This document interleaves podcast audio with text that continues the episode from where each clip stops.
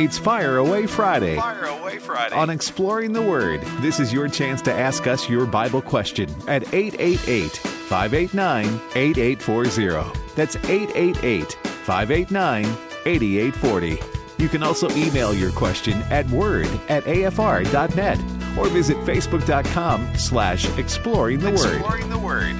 It's Fire Away Friday on American Family Radio. That means we take your questions. That's what we're looking at. That's what we're wanting. And that number that you can call, 888 589 8840. 888 589 8840. We open those lines so you can make those phone calls and have your questions. We look forward to it every Friday. Well, Alex, we've started something new, and uh, that is we answer at least one question that has been sent in to you or me or at Word. And uh, so we look forward to these questions, don't we? Well, we really do, and we sincerely appreciate everybody listening, and we love the questions. And uh, again, the number is triple eight five eight nine eighty eight forty. Let me share a question that I got this week, and uh, it relates to the fact that Jesus is the Son of God. And someone asked, "How can we say Jesus is fully God when He didn't?" know all things. Now, this relates to the fact about his return when they ask about the end of time. And here on earth, Jesus said that knowledge is reserved for the Father. Uh, neither the angels in heaven nor even the Son of Man. Uh, but that day or hour is known only to the Father. And this particular, it was a college student, said, uh, Well, if Jesus didn't know all things, because you know omniscience is one of God's attributes. How do we say He's really God the Son if there was something that He didn't know? Okay, when you hear that, let me just share with you. It says that Jesus grew in knowledge of God and in favor with God and man. And uh, it was a purposeful. I think you got to go back to Philippians chapter 2, where he purposely emptied himself, the divine kenosis. Yeah. And Alex, so it was a purposeful limitation that he put upon himself. How would you respond? Well, uh, great response. That's exactly what I said, Bert. And, you know, this relates to the incarnation. But here's the thing like in Matthew, he saw Nathanael under the fig tree. And I said, so Jesus did know all things because uh, he, he could uh, know of a conversation that took place uh, in his absence. But apparently, while here on earth, he voluntarily, for a while in his fully divine human form, limited some of his. He didn't use some of his attributes. It's almost like, you know, when a father's wrestling with his little child, the father absolutely has the strength to overpower the child if they're sparring, but he willfully chooses not to use his full abilities, doesn't he? That's exactly right. And and what is amazing, Jesus in doing the miracles, he could have done all the miracles to help himself. There seem there's no miracle that you see him do where it's concerning himself. It's always about others. So so this is who who God is. This is who Jesus is. And and let me just share with you. I think that that demonstrates the character of God, of who He is. Jesus said, When you have seen me, you have seen the Father. And so Jesus Christ is the Word. And that Word, God became flesh and dwelt among us. And I love the line in verse 14 of chapter 1 of John. It says, And we beheld His glory. And uh, let me share with you the glory of Jesus Christ uh, is to be seen in and through our lives as well. So that's our purpose to bring glory. So that's what we want to do when we go to the phone lines. We want to bring God glory, don't we, Alex? Well, we absolutely do. And folks, it's Fire Away Friday. We're going to get to as many of the questions as we can, and we're going to go to Arkansas now and speak with uh, Rondi. Rondi, do I have your name correct there? Yes, yes. Thank you so much. I'm excited to talk to you guys. Well, we're Um, we're excited to have I- you listening. Thank you. I have a question. Uh, I, I got to tell you, perhaps I'm being more too technical here.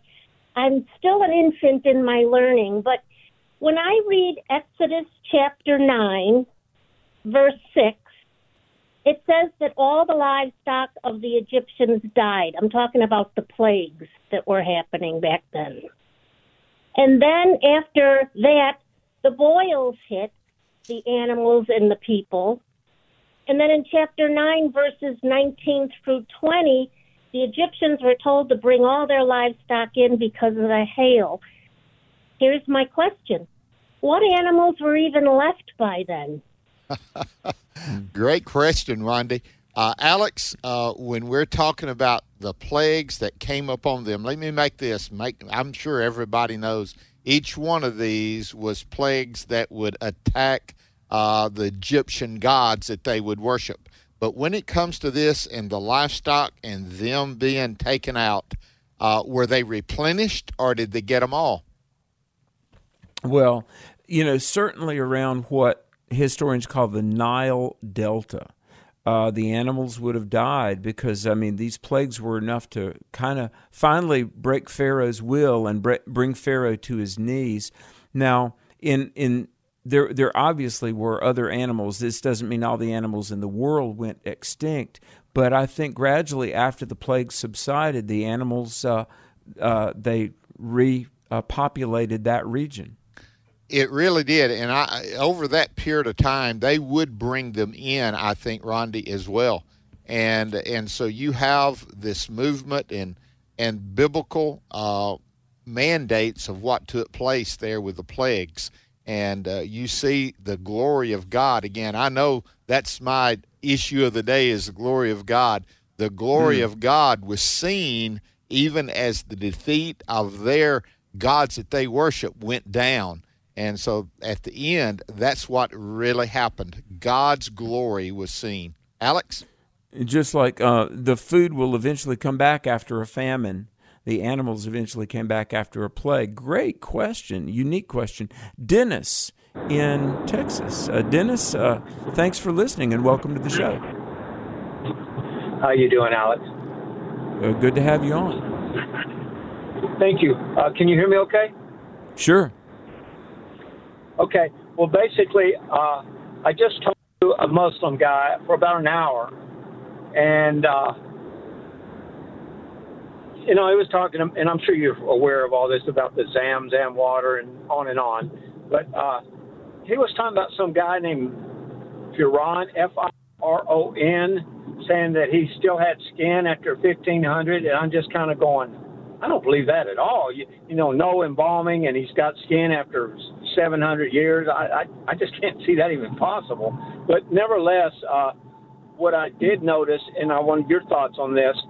The guy said, uh, you know, and I said, something, oh, well, don't go into that. That'll offend me. I said, you can say anything you want. It won't offend me. I, I am strong in my belief, and you're not going to offend me. So why do you think Muslims are so easily offended? Okay. Hey, Dennis, thank you. Let me share this. Uh, uh, my son Nathan, that I do exploring missions with, he he worked with quite a few Muslims for a five year period of time, trying to to reach them, and many were reached, and we praise God for that. I, I, let me just share with you that religion. They are easily offended, Dennis. If uh, you know what's taking place over in Europe, by a cartoon that has something about uh, you know Muhammad in it, and they're offended. They're offended. Uh, picture taken. That mm-hmm. that is part of their culture and their. I, I won't know if it's their religion, but they are easily offended. You are. Why? Uh, I think it's because it's an, they're standing on unsure footing, unstable right. foundation. Go ahead, Alex. Well, yeah. I mean, uh, do you know what? I've got a, a religion textbook from over a hundred years ago and one of the arguments that Muslims will use is that the explosive growth of Islam uh, you know, in the, the 620s, Muhammad was, was really run out of Mecca, and he went for about a, a, dozen years north to Medina, and he came back, and there was this like vertical growth of Islam. Well, a hundred years ago, there was a uh, academic textbook w- written called The World's Great Religions by Samuel Braden, B R A D E N.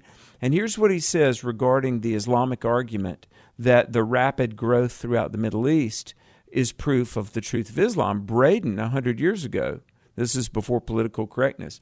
He said the growth of Islam uh, shows that if you hold a sword to someone's neck, they will repeat what you want them to say. Now, uh, let me just say this. Uh, I, I, think about five, six years ago, Bert, when the French um, news and humor magazine Charlie Hebdo, yeah. they had a Draw Muhammad Day, uh, which uh, that's a, a, a, big sin to draw Muhammad.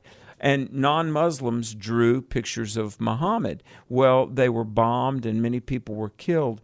And so I've I've had this conversation with Muslims too. Look, uh, I understand uh, Allah is holy and your prophet is holy, but for non-Muslims, you know, sorry, but we're not going to venerate uh, a God we don't believe in and a prophet that we think is false. But um, I will say, in trying to witness, we have to be diplomatic. And what, what I like to try to, whenever I'm talking to a Muslim, that um, the Bible has been preserved. The Bible tells us of Jesus. One of the most documented facts of the ancient world is the life, teachings, and yes, resurrection of Jesus. And so, um, one of the most urgent things in our world today, Bert, I believe, is the conversion of Muslims because many are so sincere about what they believe, but they're sincerely lost. They are. And it is taking place right down, right now in Iran the Muslim population, they have found out the fallacy of Islam and they're turning to truth, and many are turning to Christ. And in the last few years, there's been more conversions to Christianity in Iran than any place. In Indonesia, the place that has more than anyone, there's a large population, again, that's turning to Christ. So it is happening. We don't hear about it as much because it just they don't want it to get out, but it is getting out, Alex. They are many of them turning to Christ. Amen. Well, we're going to go to Charlotte in Arkansas. Charlotte, thanks for holding. Welcome to the Friday edition of Exploring the Word. Hello, Alex. Uh, I'm from Stuttgart, Arkansas, and you were in my church in October with a revival. And I just want to oh. say I oh. appreciate what you do and and I'm enjoying your program. Well, bless your heart. And I'm going to be back in Stuttgart, Arkansas. Uh, I don't know when the date. Oh, September 24 through 27. I'll be back in Stuttgart this year, September 24 through 27 good Lord willing. And Charlotte, thank you. Bert, I hear that music. We're going to take a break. And we when are. we come back, what are we going to do? We're going to take more questions, and we're going to tell you about something that's going on right now. Just give you a little bit of a hint. It's about preborn. It's about a difference that you can make in the lives of people.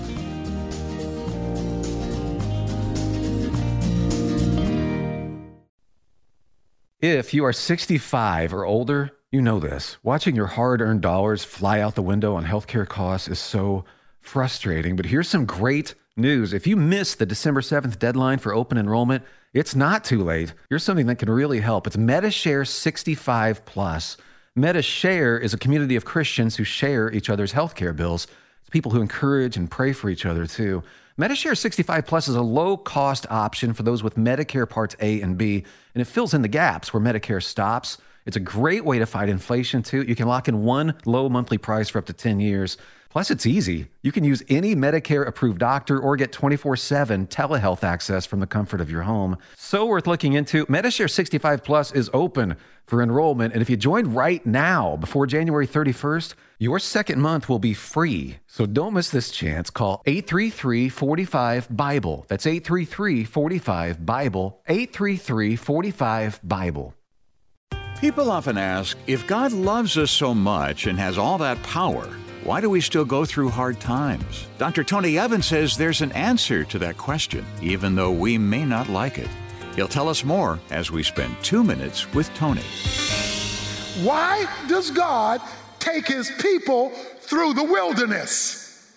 Where God leads you, He's in front of you, directing you into a dry spot dry financially, dry relationally, dry academically, dry emotionally, dry circumstantially, because that's the nature of the wilderness. In the wilderness, he has one lesson and one lesson alone. The lesson in the wilderness is you can't make it without me. I'm to let you go hungry so that you know I'm the source of your food. I'm going to let you go thirsty so that you know I'm the source of your water. I'm going to let you not see things work out so that you are reminded you don't own a thing. And if it wasn't for me, you wouldn't eat, you wouldn't drink, your shoes would wear out, you would not make it if it were not for me. He says the wilderness is on purpose, and it's on purpose to position you with the right mentality. God knows our propensity to forget that we are stewards of what He gives. We are dependent on Him. And so He sets up wilderness reminders. Learn why everything we have comes from God and what He wants us to do with it. Check out Tony's CD series, Kingdom Stewardship, available online at tonyevans.org. Then join us next time for Two Minutes with Tony.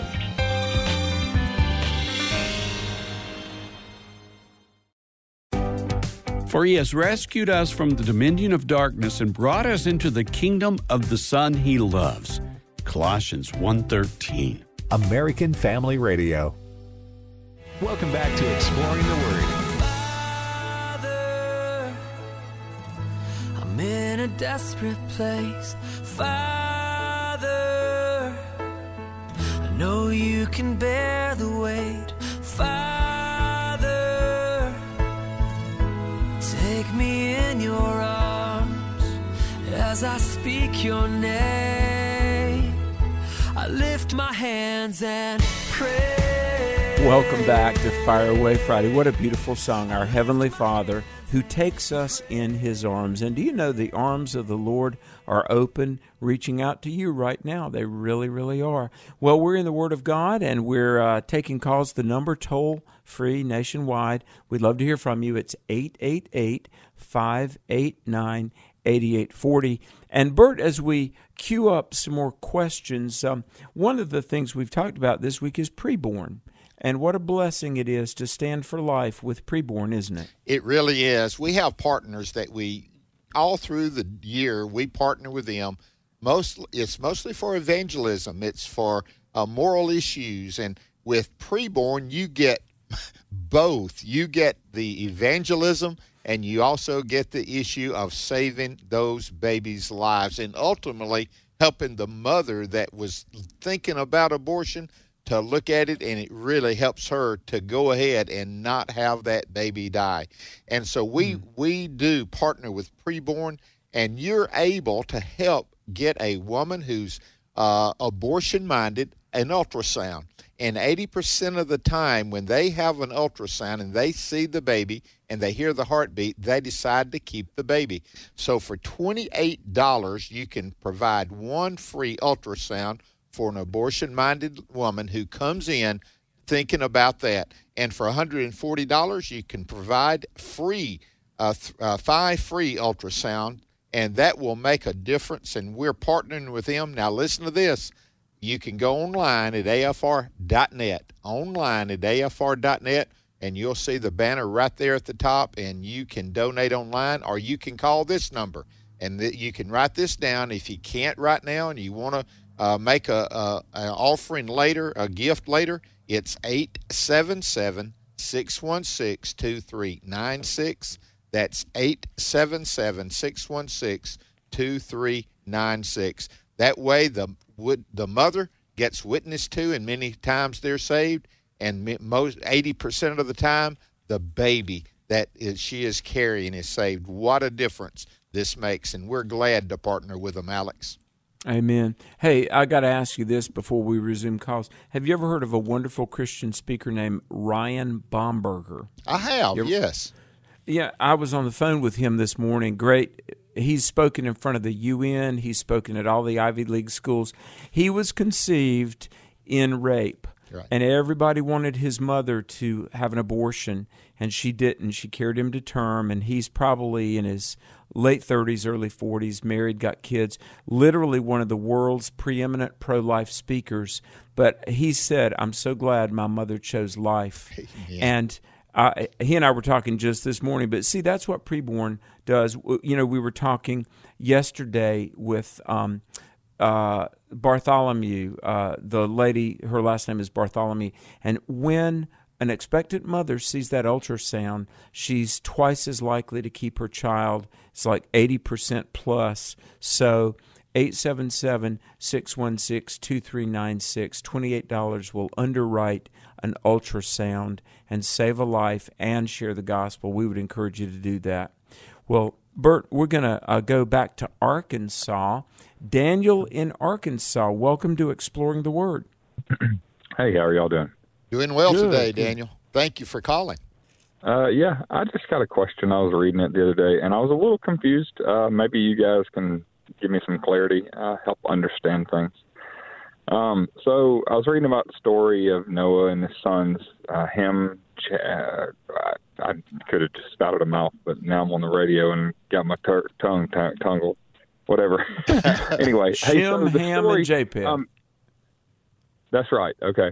So the the story Noah got um I was a little confused because I didn't quite understand it, but I know in observation I noticed that uh Noah had a little too much to drink one night and uh he got he got tore up and then his and his he was naked and his son walked in and and saw him naked, I guess.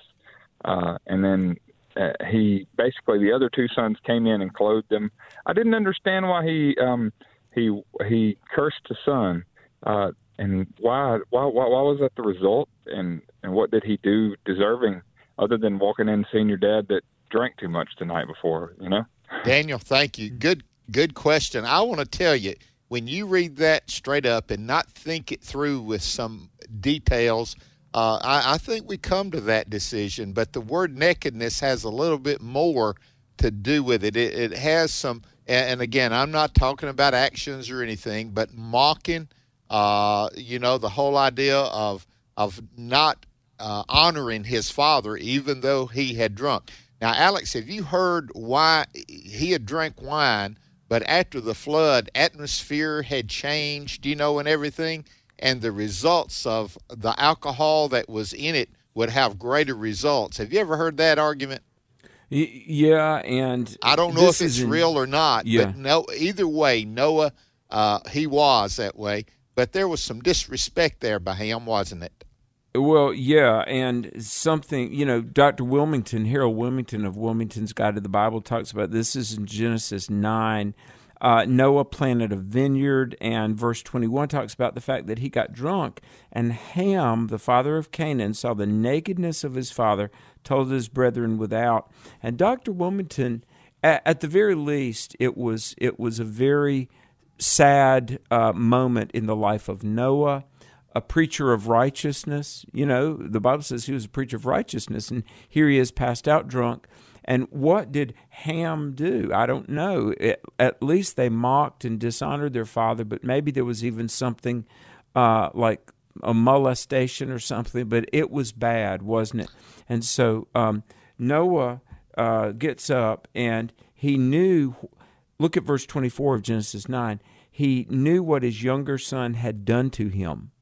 Now, it wasn't just a visual sight, something was done to him in his inebriated state. And that was a very, very serious sin, wasn't it? It really was. And again, uh, just reading it that way, you would just think you would come in. But the word nakedness, because of all its connotations, has more more to do with it, Daniel. Whether we can know the full definition, we don't. But it was serious enough that that would be the case. Thank you for calling today. Wow. Well, we're going to go to Tennessee, beautiful state of Tennessee. Lynn, welcome to Fire Away Friday on the American Family Radio Network. Um, h- hello, Bert and Alex. Um, I just wanted to say thank you for uh, both of, all the work that you guys do individually and for AFR. Um, the reason that I'm calling is I had heard Bert on the on the um, air mention a few times that at their church they had um, they work with uh, um, Celebrate Recovery, and uh, right at the moment my son is in um, in a drug rehab program, and um, the church that they have also has a Celebrate Recovery program. And I guess um, he's going to be getting out of there in a few months. And um, I do feel like the Lord has been calling him. He hasn't sacrificed it or um, given his life to the Lord yet. And um, I guess I'm wondering, um, as parents and family, how can we prepare ourselves for when he gets out of there, whether he's converted or not? Lynn, thank you for calling. I, I just want to share. Give me. A, I want to give a shout out to Celebrate Recovery. It has helped and strengthened many, many believers who have trusted Christ, who have that issue of of you know addictions. They have addictions of habits and and from very severe to what we would say, well, it's not as severe as something. You can do that by being strong. You need to look at him, and I don't know if he'll come back to your home or what, but you need to have some limits set on him and encouragement to get to celebrate recovery. And uh, if, if since they have that, it's it's an opportunity for you and your family to even you can go with him. And if he doesn't want to show up the first time by himself, uh, some way make a connection with the leader of Celebrate Recovery there in the local church. And uh, the ones that I know, they reach out because they want to help them and they will strengthen them. They provide accountability, they provide encouragement, and they will equip them to deal with the issues that they have to face when they're out of the facility. So, Lynn, it's a great opportunity for you to encourage him. Uh, I, I, don't know how to say it either. Demand, yes, you need to go as strong as you can in love. And I, we're mm. going to be, we're going to pray. Is that all right, Alex, to pray for Lynn's son? Yes. Would you mind yes. doing that, brother? Let's pray. Heavenly Father, we thank you that the, the message of Jesus includes deliverance from bondage. And Lord, so many are under the bondage of drug addiction and substance abuse, alcohol addiction. And Jesus, we know the Bible says you came to set the captives free. So I pray for Lynn's son that he would get clean and stay clean. I, I thank you for churches everywhere that do celebrate recovery.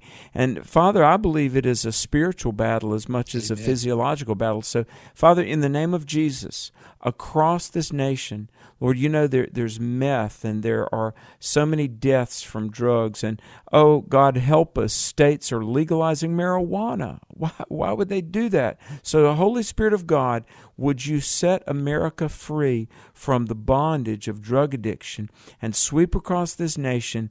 And in the name of Jesus, I pray, even right this moment, people would desire to get clean, they would desire to stay sober, and Lord, that churches would help people find recovery, and that recovery through Jesus, in whose name we pray. Amen. Amen. Lynn, thank you. And we, uh, people all over America right now are praying for you Amen. and your son, and we'll keep it up. Thank you so much.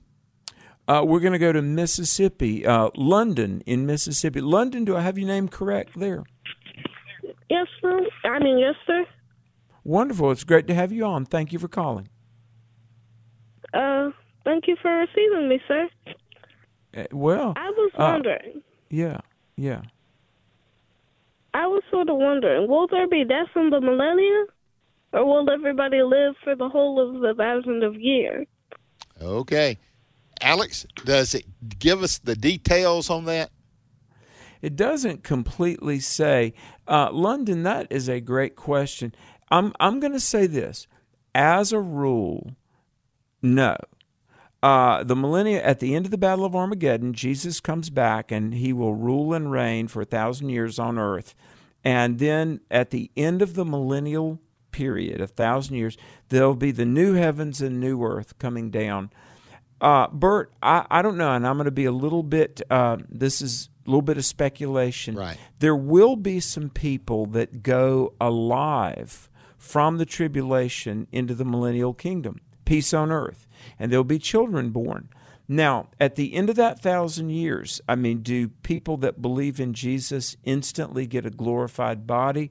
There will be, and I know this is complicated, and that's why we we spent several hours going through the book of Revelation, and that that audio CD is available through the AFA store. Bert, there's going to be a rebellion. There will be some people that die Uh, in a state of unbelief. And I don't know if people die and then come back. I tend to think, and this is complete guesswork, so forgive me if I'm wrong, that somehow just instantaneously people get a glorified body as the new Jerusalem is brought down from heaven and everybody enters eternity yeah. proper. But what do you say? I, that makes sense when you look at uh, you know the development, the chronological order, and the physical issue. That is what I come up with. But let me give this, and I think this is so important. When the Bible is definite on something, let's be definite. When there's some issues there, like the millennial uh, reign and what takes place during those, uh, some of it we know, but some of it is a little bit of okay. Let's figure it out. And uh, but we know he's going to reign during that period of time. There's finally going to be peace on earth during that time. But at the end of it, there is going to be that time where the truth of those that were in it that were uh, born during that time did they really receive Christ or not? And so, uh, hope that helps, London. Uh, we speculate no, but the possibility is there. Yes. Well, Larry in Ohio. Larry, thanks for listening. You are yeah, on. How are you today? You're on. Good. Good to have you. Good. Good. To, thanks for having me. Hey, my question is: if if I always have a free will, and I accepted Christ as a child, and I lived a Christian life, can I later on, if I decide that I just don't like this anymore, walk away from Christ and uh, get unsaved? Okay. Thank you, Larry. This question has been asked and continues to be asked. Let me just give a scripture. Uh, in First John, it says, "If they had been with us, they no doubt would have stayed with us, but they went out from us because they were never with us in the first place." It's more than quote a decision. Uh, you know, yes, I have decided to follow Christ. I understand the decision. It is mind, your will, and emotions. With your mind, you reason, and with your will, you make that forward commitment, that surrender, and then it follows through with your entire life. Larry, uh, listen, that that is one of the questions that that has been asked. I don't think you accidentally do it. If it could happen, Alex, that's the way they would have to do it. But I think we're in His hand, and no man is able to pluck them out of His hand. Yeah, you know, Hebrews 6 6 talks about those having tasted the heavenly gift but fallen away. And the word there is para, parapasantos. It's a Greek word, and it speaks of walking around, as, as in walking away from God. Wouldn't it be terrible for somebody to do that? Well, Bert, we're going to come back and take more questions, and the number is 888 589 8840. We're going to have more exploring the Word after this brief break. Stay with us.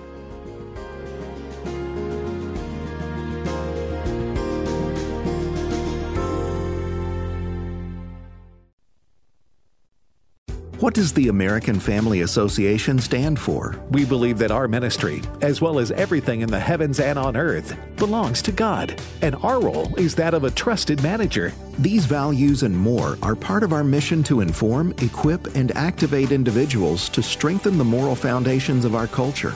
We also support the church. We want to be a leading organization in biblical worldview training for cultural transformation. Thank you for standing with us. Here's Pastor Jeff Shreve with From His Heart Ministries. How many people come to church and they're chained to a bitter spirit and all sorts of problems, chained to greed and selfishness? Even when they want to break free, they can't seem to break free. Worship Him and praise Him and let Him remove the chains.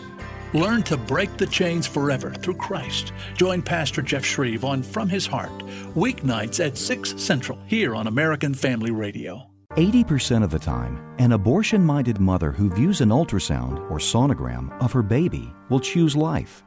Here's the story of Candace. The sonogram sealed the deal for me. My baby was like this tiny little spectrum of hope. And I saw his heart beating on the screen and knowing that there's life growing inside, I mean, that sonogram changed my life. I went from just Candace to mom. Thank you to everybody that has given these gifts. You guys are giving more than money. You guys are giving love. There are currently preborn centers which do not have an ultrasound machine. Would you sponsor a machine today? Dial pound 250 and say keyword baby. That's pound 250 and say baby. Or go to preborn.com. That's preborn.com. Your love could save a life. The borrower is the slave of the lender. My name is Abraham Hamilton III, and this is the Hamilton Minute. Prior to the passage of the Federal Reserve Act of 1913, over 80% of American families were debt free. Today, however, over 80% of the American people are saddled with debt. I was asked recently what advice I could offer in the midst of the national tension we currently face. One of the things I said in response was to work toward getting completely out of debt. So much fruitfulness and faithfulness to God has been robbed from us due to the impact of crushing debt. One of the best things you can do for your family right now is to become debt free.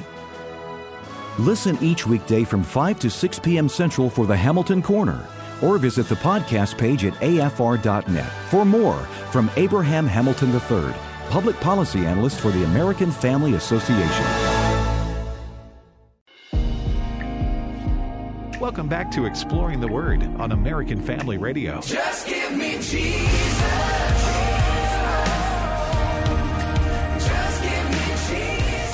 Welcome back to Exploring the Word. We're going to try to get your phone calls and answer them as quickly as we can. But let me one more time during this great week of promoting preborn, give that number so you can call them and make a offering a gift to them. $28 will provide a free ultrasound for a abortion minded woman that might help her not only uh, save that baby, but also her soul be saved because she'll be witnessed to. That number is 877 616 2396. Write it down if you can 877 616 2396 or go online at afr.net. Alex, let's get to those phone calls, brother. Kevin in Mississippi. Kevin, thanks for holding. You're on. Thanks for having me, guys. Um, I have a question that actually comes from my seven-year-old son. We were around the table last week having a little Bible study. He mentions that he likes John 3:16 as one of his favorite verses, and his mom's kind of showing him how to highlight some verses in the Bible that he can go back to and reference. And um, so he thumbs over to John 3:16. He's looking at it, and he asked me, "Did Jesus speak that?" Because up above there, earlier in the chap in chapter three, Jesus is speaking to Nicodemus, and it's in red letters. Well, then at 16, it's no longer in red letters. So I get my Bible thumb over, same way. I get my study Bible, which is a different version, and it's in red.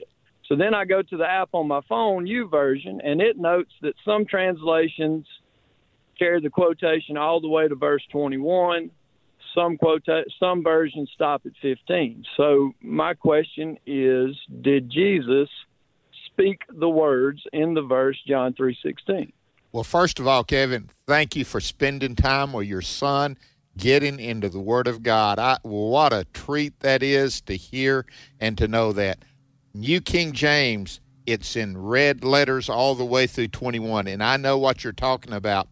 Uh, Alex, I, I when I read that, I still, I, I, I still think it's connected to Jesus' conversation with Nicodemus. So I think it is spoken. Yeah, it's in red in mine.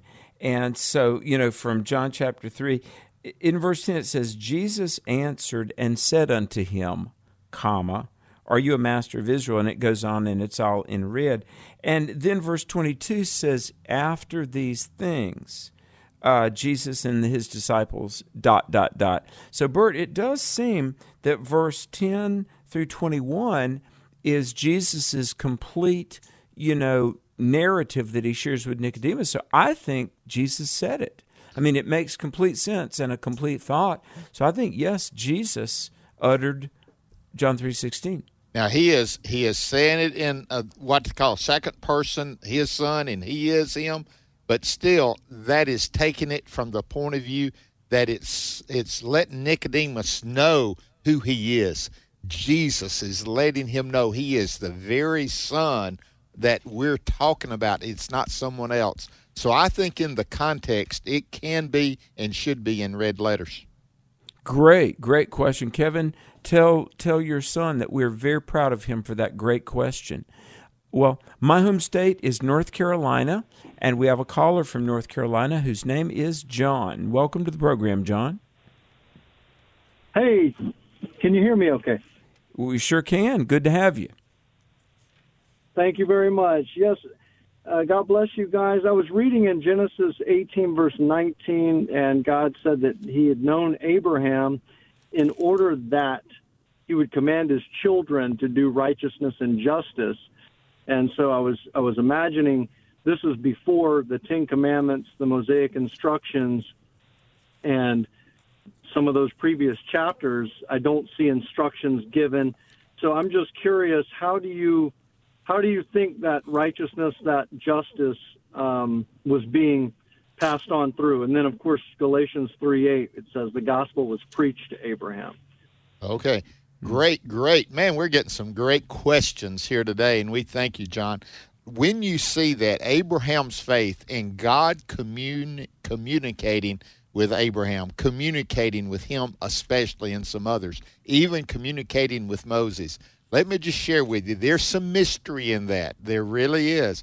Uh, we can't come and say okay we we hear people. What language did god speak? Uh, I, we we've talked about that Mm-hmm. here but he does communicate with him i think it's more than just mental assent i think there's some uh, physical communication but there's also that mental and, and emotional and spiritual i think it is a combination of those alex what about you Yeah, and you know the question is asked by John: How did they? Because this is before Exodus twenty and the Ten Commandments, and how did they know uh, justice, righteousness, judgment? Bert, I'm gonna. I think all the way back in Genesis three and four. Okay, Adam and Eve sinned, and God killed a lamb and made them clothes to wear to cover their nakedness. That's uh, there's a lesson in righteousness there.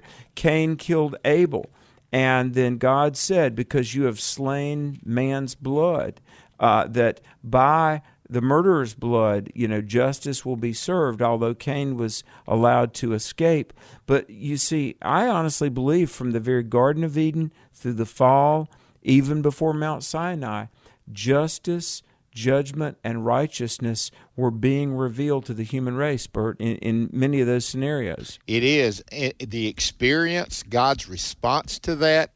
Again, the communication was real. Uh, I, I remember Dr. Adrian Rogers. I think we need to quote him. We hadn't quoted him this week, I don't think. So, Alex, we we usually quote Dr. Adrian Rogers. Each It's the week. law. We have to quote Adrian Yeah. Rogers. He said, "God spoke to my heart. It wasn't it wasn't verbal. It was much louder than that. You know." And, Wow, and wow. so God can speak so clearly and so loudly. And uh, I know that was done, and it's through experience, through the opportunities, but also through communion with God. Amen. Well, great question. Um, we're going to go to uh, Arkansas. Lynn in Arkansas. Welcome to the program. Thank you. Yeah, um, I heard this on another program, and I didn't hear the whole program and don't usually listen to it. So, what um, the uh, person was talking about was the law of first mention. And do you know what that is? And can you tell me if it says something in the Bible that pertains to that? Let me make this clear: the law of first mentioned, M E N T I O N. Mm-hmm. Okay, go ahead, Alex. Yeah. Um, well, there is a study called hermeneutics, and hermeneutics is the science of accurately handling the Word of God. And the the law of first mention uh, is basically the concept that the first time uh, something, a key spiritual theme, appears in the Word of God, whether it be the Redeemer, like the first mention of a promised Savior is in Genesis three fifteen, that you really need all other future mentions need to be understood in light of that first mention. Uh, the law of God, uh, the Ten Commandments, Israel, you know, and so Bert, uh, I think as a general rule, this is a, a good practice to follow. We don't, um, uh, because we, we use the phrase progressive revelation. God revealed himself progressively. So I got to confess, I don't know who first came up with that phraseology, quote, the law of first mention, but it, it basically means we interpret future mentions in light of the context of the first time a, a concept appears in the Bible. And they would be connecting. When I visualize that, I, I, visualize connecting the dots. It's like when you have all these dots and they have numbers, you go from one to two, from two to three. And when you do that, the law first mentioned, and then you follow through with the others, it, it completes the picture in a greater way. And also, it gives validation to that, but it also lets you examine the others in, I would say, in proximity to that and in accordance to that, Alex. Thank you so much, Lynn. Great question. Uh, Jim in Tennessee. Jim, welcome to the program. Thanks for holding. Yes, sir. Thank you, and I appreciate your show. Uh, I had a, a question. Uh, I have a family member that's uh, in the homosexual activity, and they believe that they was saved and baptized 20 years ago, and they can continue this lifestyle and still go to heaven. And I was just curious if that's true or false. Okay. Alex, go ahead, go first. Well, Jim, ask them what what do they mean by being saved? Um, if you stood before God and God said, "Why should I let you, let you into heaven?" What what do you take that salvation experience to have meant? And and really keep it about Jesus.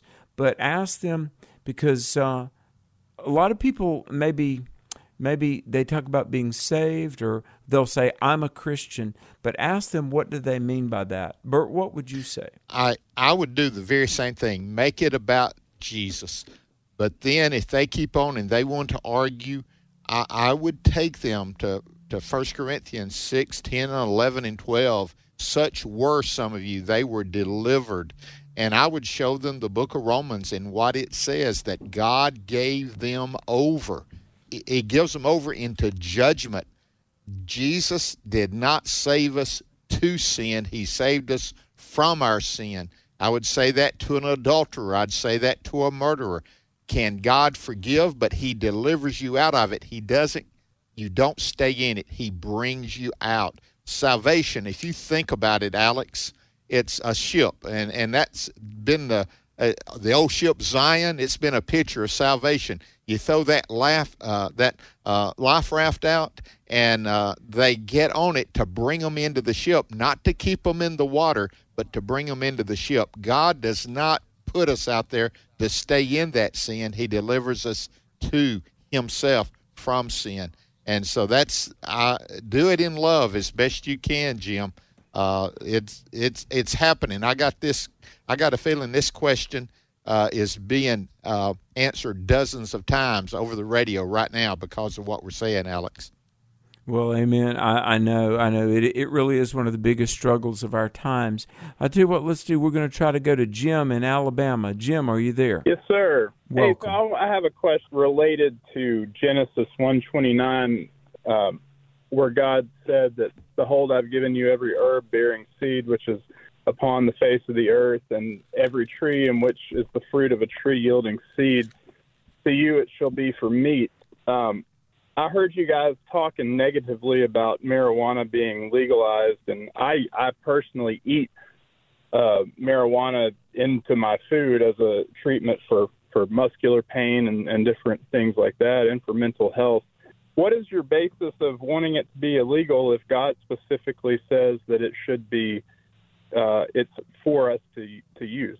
Okay, Jim. Thank, good mm-hmm. question. I'm glad you asked that, Jim. Yeah. Let me just t- give you a warning. And I heard it the other day, and it was just on a, a television program that Jan and I were was watching, and it was talking about a guy that was, had taken you know marijuana, and they said yes, but it's not like the marijuana that was you'd grow normally, it has been exaggerated. It's kind of like alcohol. The proof has been growing more and more until the marijuana plant has been altered so much that the mind altering part of it has done so much damage.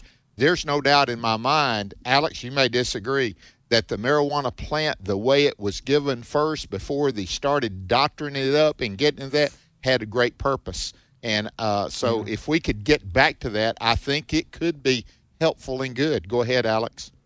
Well, in the Genesis 129, where the King James renders it, uh, I've given you every herb bearing seed upon the face of the earth, and it shall be meat to you. Well, the word in the King James is seed, but it's really the word for grain. So God says, I've given you every herb bearing grain. And we know that with grain, you can make bread and things like that. Now, the hemp plant has uses, but there's hemp rope and there's hemp twine. You know, there's tobacco. People abuse tobacco. My home state of North Carolina, do you know what the universities are finding out? That they're actually, the tobacco plant has uses uh, and maybe even medicine to cure cancer. So here's the thing I do think every part of God's creation has a use. Uh, a tree, I could make a two by four to build a house, or I could make a club to beat somebody. Uh, marijuana has legitimate use, and and I know there are medicinal uses, glaucoma patients. But let me just encourage you, Jim. Um, and I'm not saying you do this, but when I lived in Colorado, uh, and they legalized marijuana, the day, the day marijuana was made legal and hit the streets. There was one of the worst car wrecks in Colorado history, and like half a dozen people died. And the, the teenage boys that were smoking marijuana and were high, and they had one of the worst car wrecks. It was the intersection of Stetson Hills Boulevard and Powers Avenue. Uh, brother, I just cannot be supportive of something that people abuse to get wasted and get stoned. And I think about America with all of our troubles right now. The last thing we need is young people uh, frying their brain on pot, walking around stoned. Um, I know there can be medicinal and beneficial uses, but let's just be honest. 90% of the recreational marijuana users, they're not treating glaucoma. They're getting stoned, and I cannot not speak against that. I would agree. Rec- I wrote the word down before you used it. Recreational marijuana, dangerous. The medicinal part of it, if it can be used and regulated correctly, with all my heart, I think it has that purpose. We really do. Well, Alex, we didn't get to Daniel or, or Lydia. We hope to get to them next week, don't we? We do, and we sincerely appreciate everybody listening. Uh, you know what a blessing. We have more more callers than we can even squeeze in. But uh, be in church Sunday. Go to church. Hear the Word of God. We sincerely thank the Lord for each and every one of you. And Bert, we look forward to joining everybody in Proverbs five on Monday, don't we? We really do. And let me remind you, Sunday is Sanctity of Human Life Sunday. Uh, pastors, pray. Uh, all you members, pray and seek God and say, Oh Lord, help us to value human life. The views and opinions expressed in this broadcast may not necessarily reflect those of the American Family Association or American Family Radio.